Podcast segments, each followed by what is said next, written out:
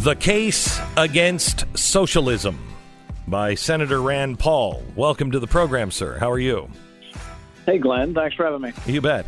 Uh, so, we've been waiting for people to make the case against socialism because it's not being made anywhere. We're erasing our history, and we are not teaching what socialism really is. Most people think that it's like some sort of social network, or, I love this one, just charity. It's kindness.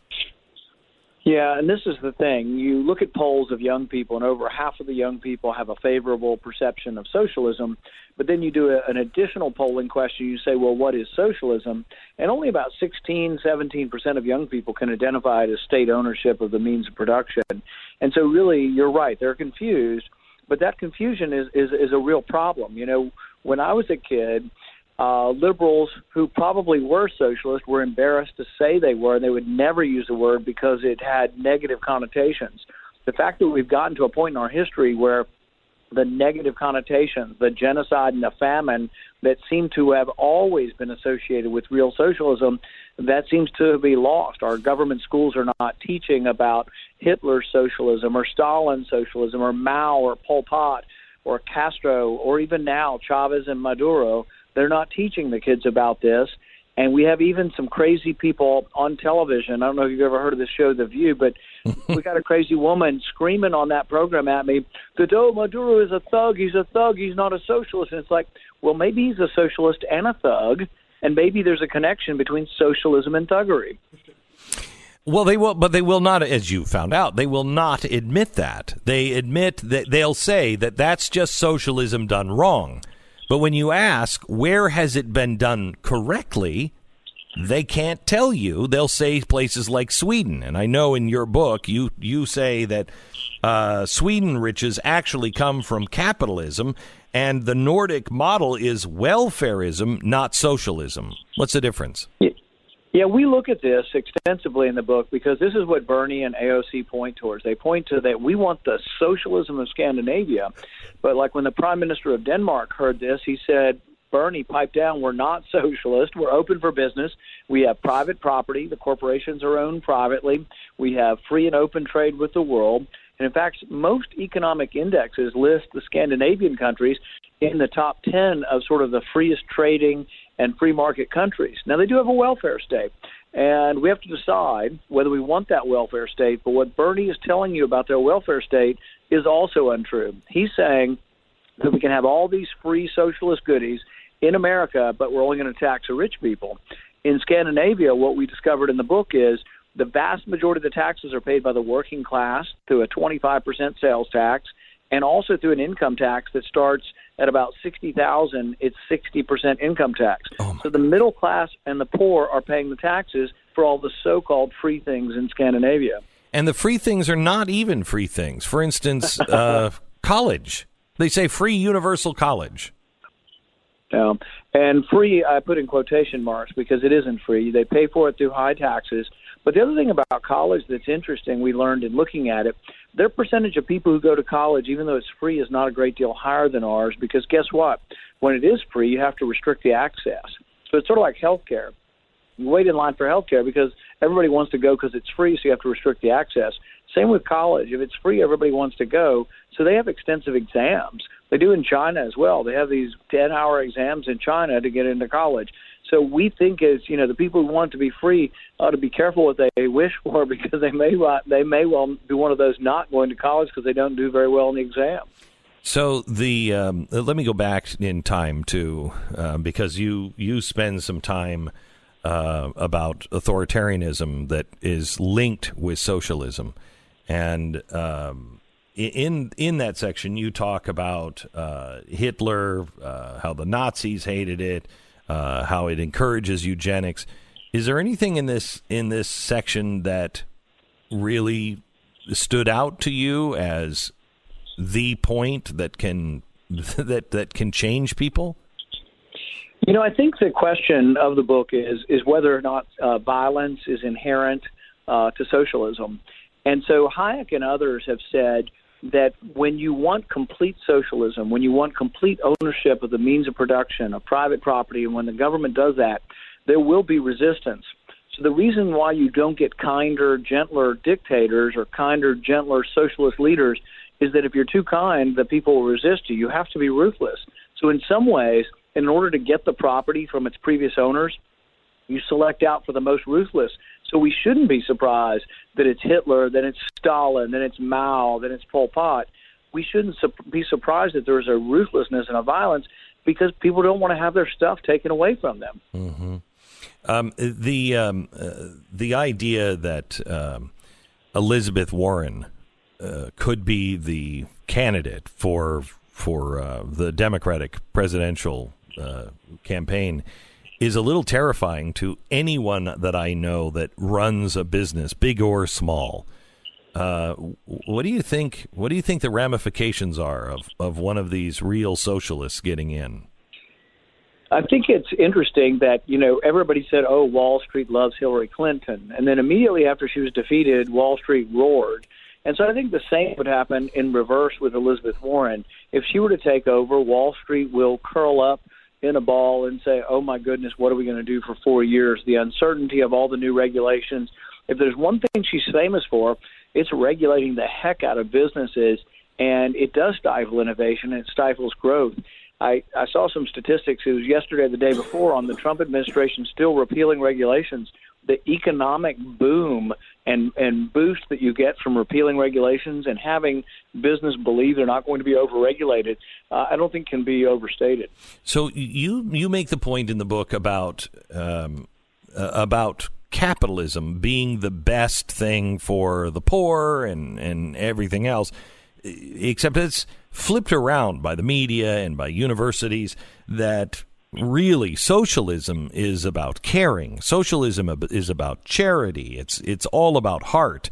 And it's that evil capitalism that is really putting people down. We have an interesting quote in the book where we talk about who tries to is trying to please whom in socialism or capitalism. In capitalism people are producing goods and they care about the democratic vote of everybody buying those goods. So they really care about the consumers, and they do care about the people because they're trying to produce something at the least expensive cost and get more people to like their stuff. Under socialism, it's not so much caring about the consumers; it's caring about uh, the people who support your candidacy and within the party and pleasing those people.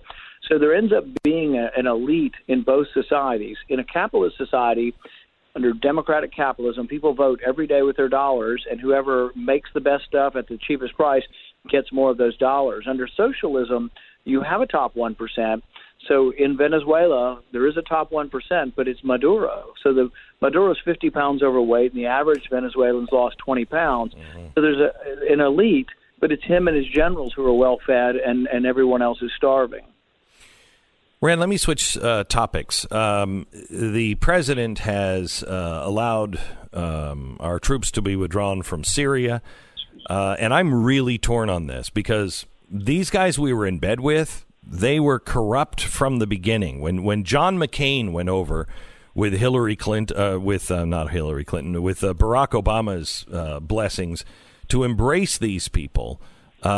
I, I, I ranted every night. These are not good people. We should not be over and inserting ourselves in with these people, especially. This is not going to work out well. Now the president pulls people out, and we have this mess on our hand. But I, I don't know how else to get out of there other than just to get out of there. Well, people need to remember the beginning of the Syrian war, and for years and years, it was Lindsey Graham and Hillary Clinton, both on the same side, both supporting Sunni extremists against Assad. Now, Assad is no angel, but most of the Christians in the country actually sided with Assad and had been a minority religion protected by Assad's government for decades. But the Sunni extremists that we supported, or our government supported, Hillary Clinton and Lindsey Graham, if those people had taken over, my fear is that their ideology would have been closer to the ISIS caliphate than it would have been to anything the West has known. But it's a very complicated situation. Turkey is a, is misbehaving in the region, buying Russian missiles, etc. They are uh, an authoritarian government and a NATO ally. By the NATO alliance, we're supposed to defend them against attack. Their current allies are somebody called the Free Syrian Army. That's who's uh, doing a lot of these battles within Syria. It's a militia, but we were allied with the Free Syrian Army for seven years. They're fighting against the Kurds. The Syrian Kurds, uh, uh, their political ideology is socialism.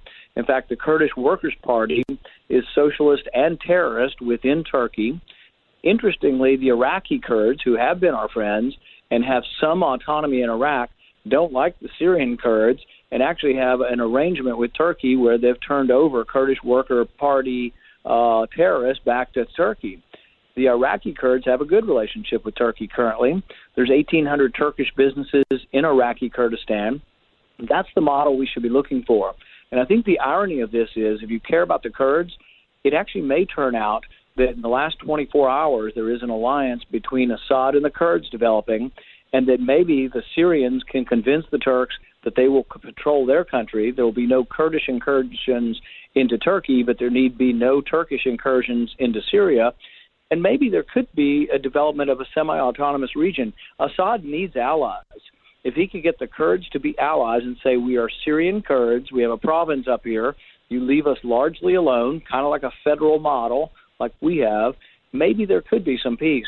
What's been preventing peace for years now is the neocons have said, oh, we have to topple Assad and we have to have regime change, and nobody would talk to Assad.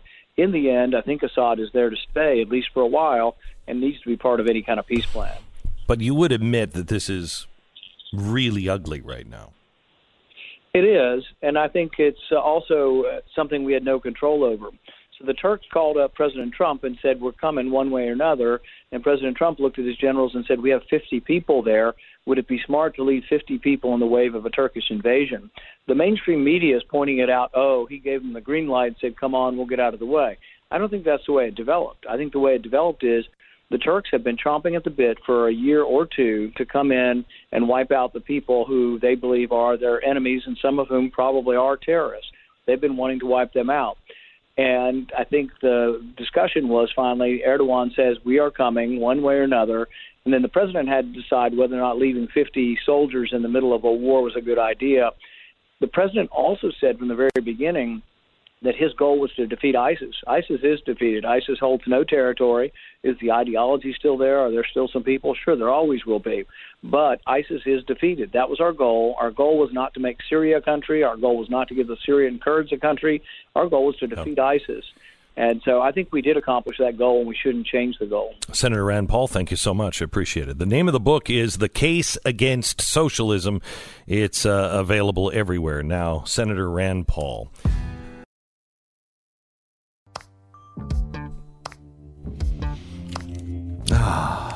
Thank you so much for listening to the program today. I'm going to play a couple of pieces of uh, audio here for you. Uh, first, let's go to the ever lovely, ever talented LeBron James. Uh, this was his uh, uh, statement about the Houston Rockets uh, GM and China. Listen. We, we all talk about this freedom of speech. Yes, we all do have freedom of speech, but at times there are ramifications for the negative that can happen mm-hmm. um, when you're not thinking about others and only, oh. only really thinking about yourself. So oh. um, I don't believe, uh, I don't want to get into a, a word, a, a, word or sentence uh, feud with Daryl. A sentence um, feud with Daryl uh, Morey, but I mm. believe he wasn't educated on on, on the situation at hand, oh. and um, and he oh. spoke, and uh, so many people uh, could have been harmed not mm. only financially but physically, emotionally, spiritually. Oh, spiritually so harmed. Just be careful what we what we tweet and we say, and what we do. Oh. Even though yes, we do have freedom of speech, but there can be um, a lot of negative that comes with that too. Okay. Is, is, that right, LeBron? Are you learning that today, okay. LeBron? Hang on just a sec. Hang on just a second. Oh. Let me translate first because oh, this is how no, this is how shallow this guy is. Let me translate. Uh, look, uh, I don't want to get into a war of words because honestly, I'm probably not as smart as the Rockets GM. The, the, guy that went to MIT? No, probably not. Yeah, so mm. I don't really I don't want to get into a war of words here. I just want to say I don't think he was educated on the situation. And that situation is is that we all keep our mouths shut to make lots and lots of money for the NBA in China. And with him talking about it, a lot of people could have had contracts that were lost. A lot of people could have uh, had huge reductions in their salary. And he wasn't thinking about any of us rich sons of bitches that are making money off the backs of literal slaves and people who are going to be murdered. I don't know about them. I don't care about them. But a lot of people could have been really, really hurt. I mean, the spiritual wounds that would have happened to us millionaires had we lost the money of China is is unincalculable.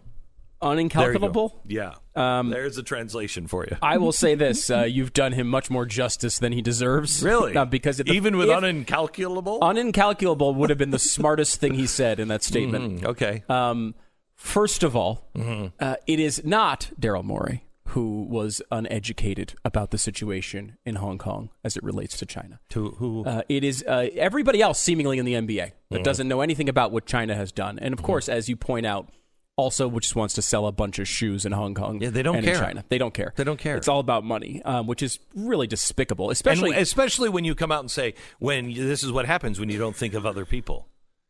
You mean he was supposed to think of all the millionaires oh, over the people who are going to probably be murdered by China just so they could have the freedom to speak?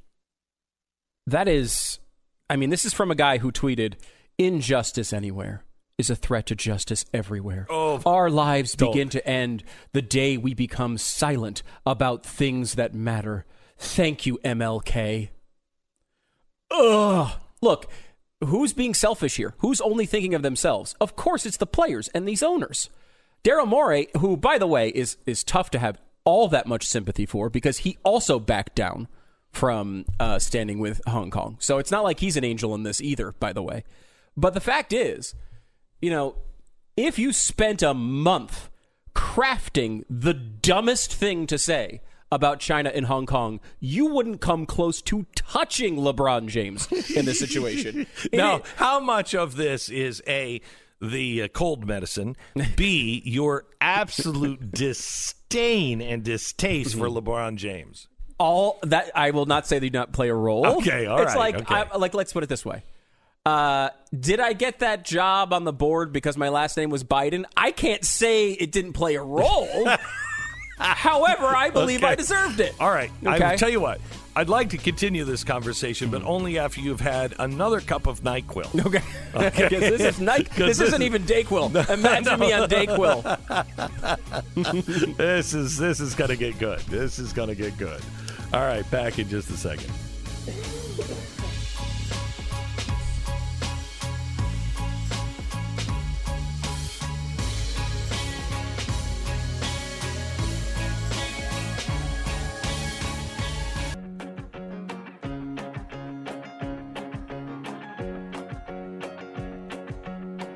That was the company.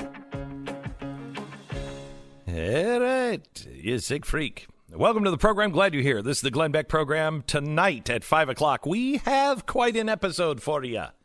Um, we That's my Barack Obama doing an Irishman impression, by the way. Top of the morning to you. Uh, we have uh, we have a guy who was in the embassy in the U.S. helping Chalupa uh, he was the uh, Ukrainian embassy. What's his name, Jason? Andrei Telizhenko. Love Andrei Telizhenko and all of the Telizhenko family. Um, what did he do at the embassy? What was his role? So he was he was a political officer. Uh, he's also been a an advisor to uh, one of the former prosecutor generals. Uh, he was an advisor for another uh, deputy prosecutor general. Um, so he's had his his fingers in a lot of things going on in Ukraine.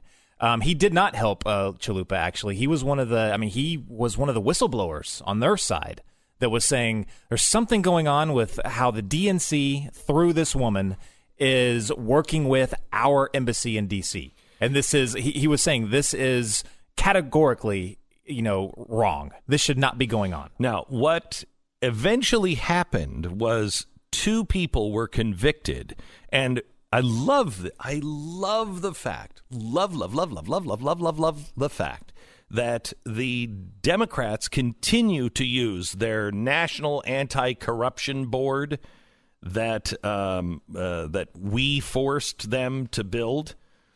Uh, that's the right name, NACB, right? Yeah, National Anti-Corruption Bureau. Bureau. Okay, and they keep talking about it. You'll hear about it and you'll read about it all the time. That they, the Republicans were against this National Corruption Bureau. The guy who is running the National Corruption Bureau was sentenced to prison in a court case for interfering in American elections. Okay, so they their their National Bureau of Corruption was corrupt itself. Yeah, but Glenn, that case was was was thrown out. No, it wasn't right? thrown. Oh. No, it wasn't thrown out. it wasn't thrown out. Okay, so um, uh, this guy was there, and what they're trying to say, Chalupa is really a main player, and you'll notice they're not talking about her. They'll just dismiss her as a soccer mom. She's not a soccer mom. She is very, very well placed inside the DNC, and she was using the Ukrainian embassy in Washington as the funnel to meet with people to try to get the dirt on Donald Trump and try to get the dirt on uh, Paul Manafort. Now, he was uh, privy to some of these meetings, or uh, tell me his story. So he he was so before uh, he got involved with Chalupa, he was uh, he helped set up this uh, this meeting at, Was- at with the Obama White House with this uh, National Anti-Corruption Bureau uh, Was he there? Um, I believe he was there. Oh, I hope so. But I he- have so many questions for him. yeah, he was the one that helped set it up. But his Oh my gosh. Yes. Okay, so wait, wait, wait. In case you don't know, in case you missed the chalkboard. By the way, new chalkboard probably coming next week. New chalkboard. You're going to love it. Uh, anyway, um, so this guy, if you don't remember from the chalkboard, Obama held a meeting and said to all the prosecutors and the National Anti Corruption Bureau, hey, come on over to Washington. We want you to meet with the FBI, and we just want to show you how not to be corrupt. and uh, so they all came over, and several sources have said this is where the Manafort thing was really launched. Uh, Chalupa had already proposed this to several people, and she spoke right before this meeting with a bunch of press people from Ukraine. Then they had this meeting with all the prosecutors, and prosecutors now say that they left feeling like we didn't really learn much, but did you get the impression we're all supposed to look for things on Manafort and on Donald Trump? Right. So Chalupa, a month before this meeting, told the DNC, remember, she's getting paid by the DNC. She goes, I think that there's a Russia connection somewhere in the Trump campaign. I think it has to do with Paul Manafort. So a month later, this meeting is set up, and they were brought there on the premise of, hey, we're just building cooperation between us, you know, helping you guys not be corrupt, showing what we've learned over the last 200 plus years. And then all of a sudden, instead of, you know, the, the conversation centering around that, it suddenly went towards, hey guys, we want you to concentrate on these two things. One, this whole Hunter Biden thing with Burisma and all that stuff, you know, we don't want you to talk about that. Yeah, that's not important. That's not important. Don't look at that. But even though even though we knew at the time of that meeting that the bank we put 1.8 trillion dollars in, right? I want to make sure I have this right. Yeah. 1.8 trillion dollars that that money had just disappeared. And it went to offshore entities. Nobody knows where it went. And they were saying, uh, this is kind of a problem because the guy who has that bank, the guy who runs that bank, is the guy who also runs Burisma. And we really need to look into it. And our government, that was our money that was lost. And our government said, yeah, don't worry about that. We really need you to look into uh, uh, Paul Manafort. It was a case that, so I don't think they b- believe they said Paul Manafort. We'll ask him tonight. I don't think they said Paul Manafort by name, but the case involved Paul Manafort directly. Okay. So whatever they implicated there, it was instant, instantaneously Paul Manafort wasn't going to get implicated. But then, just a few months later, the Black Ledger pops out. Mm-hmm. So, and that is the only thing they released that it was directly related to that case, and it was the only, like, really the only name that they released. Like, wouldn't you name a bunch of Ukrainian people, you know, that was in the Black Ledger? That that affects you? No, they decided to release the name of someone that was directly tied to the twenty uh, the twenty sixteen camp presidential campaign. Now, here's the interesting thing. Um, they release this Black Ledger, and who releases it? One guy. He is he's parliamentary, right? Isn't he in parliament? Member of Parliament Leshchenko. Yeah, Leshchenko.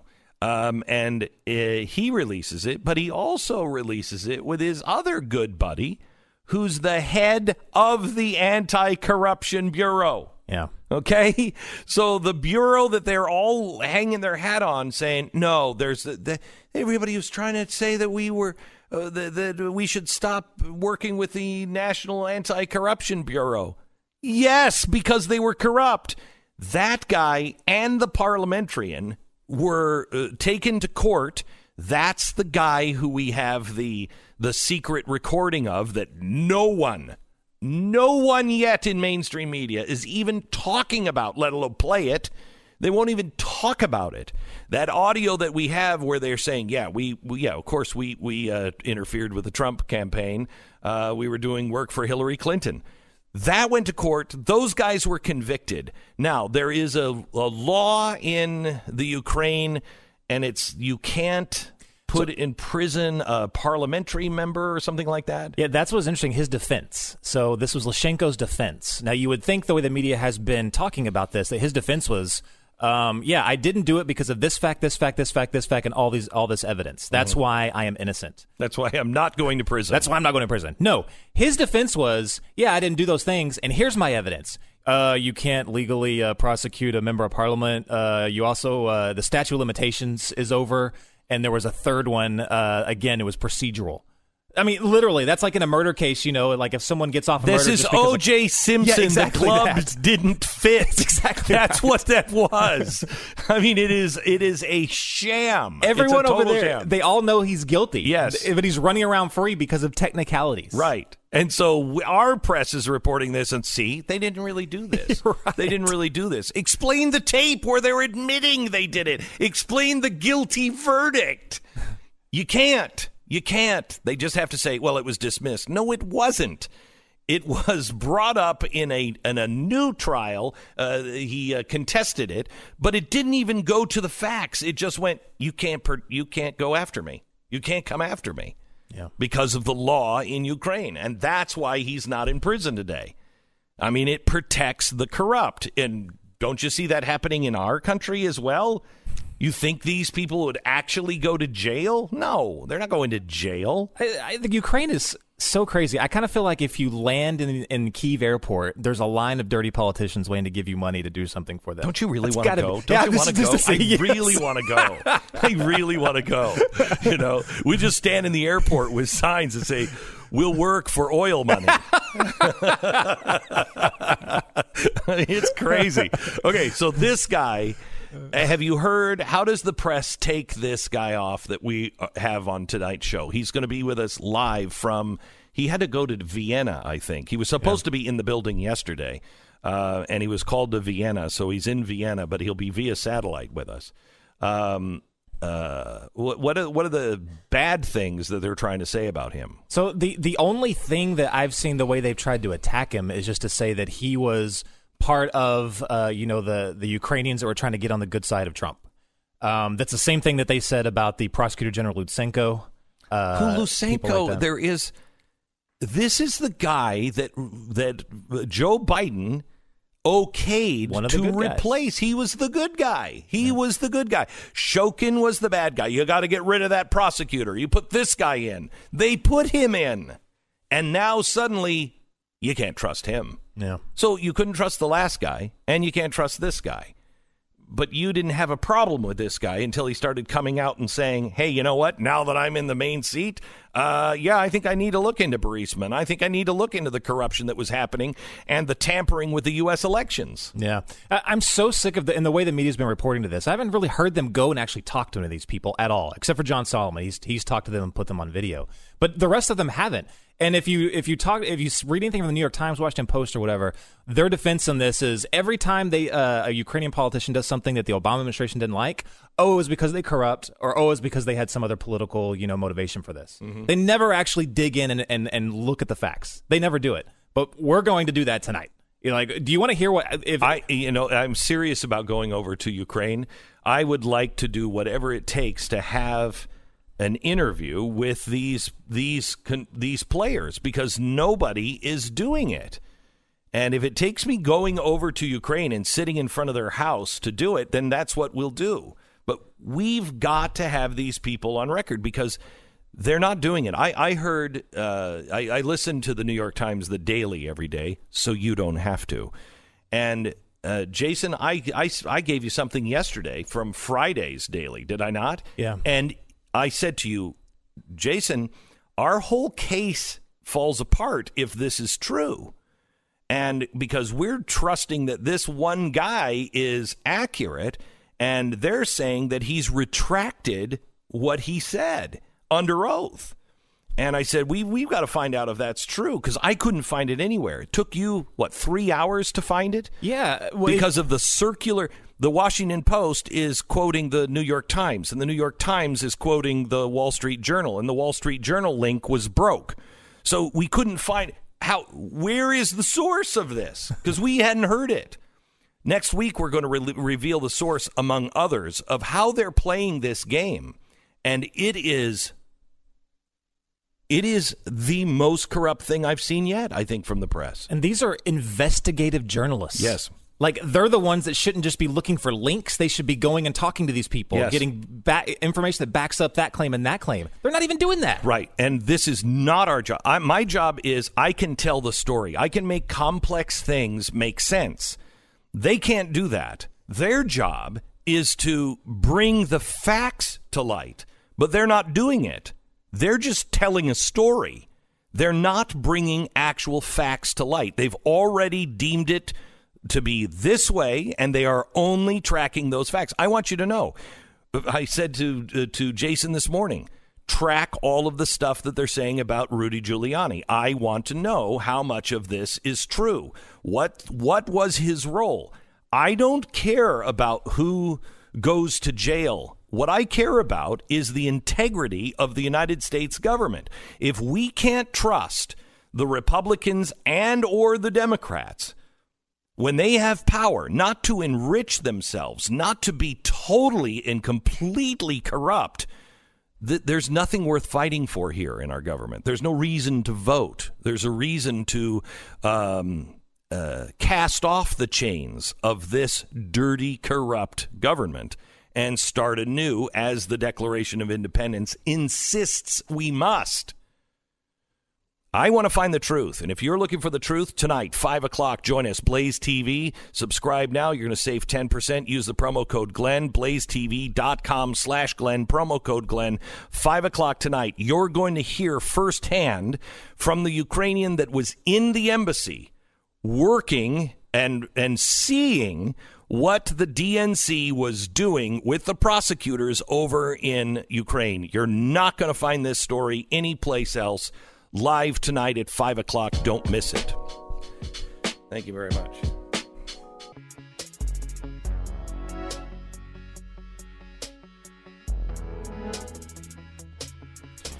Uh, one of the one of the worst abortionists uh, in the history of America uh, is a guy and a story that the press just doesn't care about.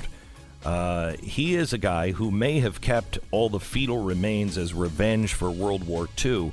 We have a couple of people who actually did a documentary on him uh, and spoke to him one on one. And it's quite a story that you should hear. It's coming up next. You're listening to Glenn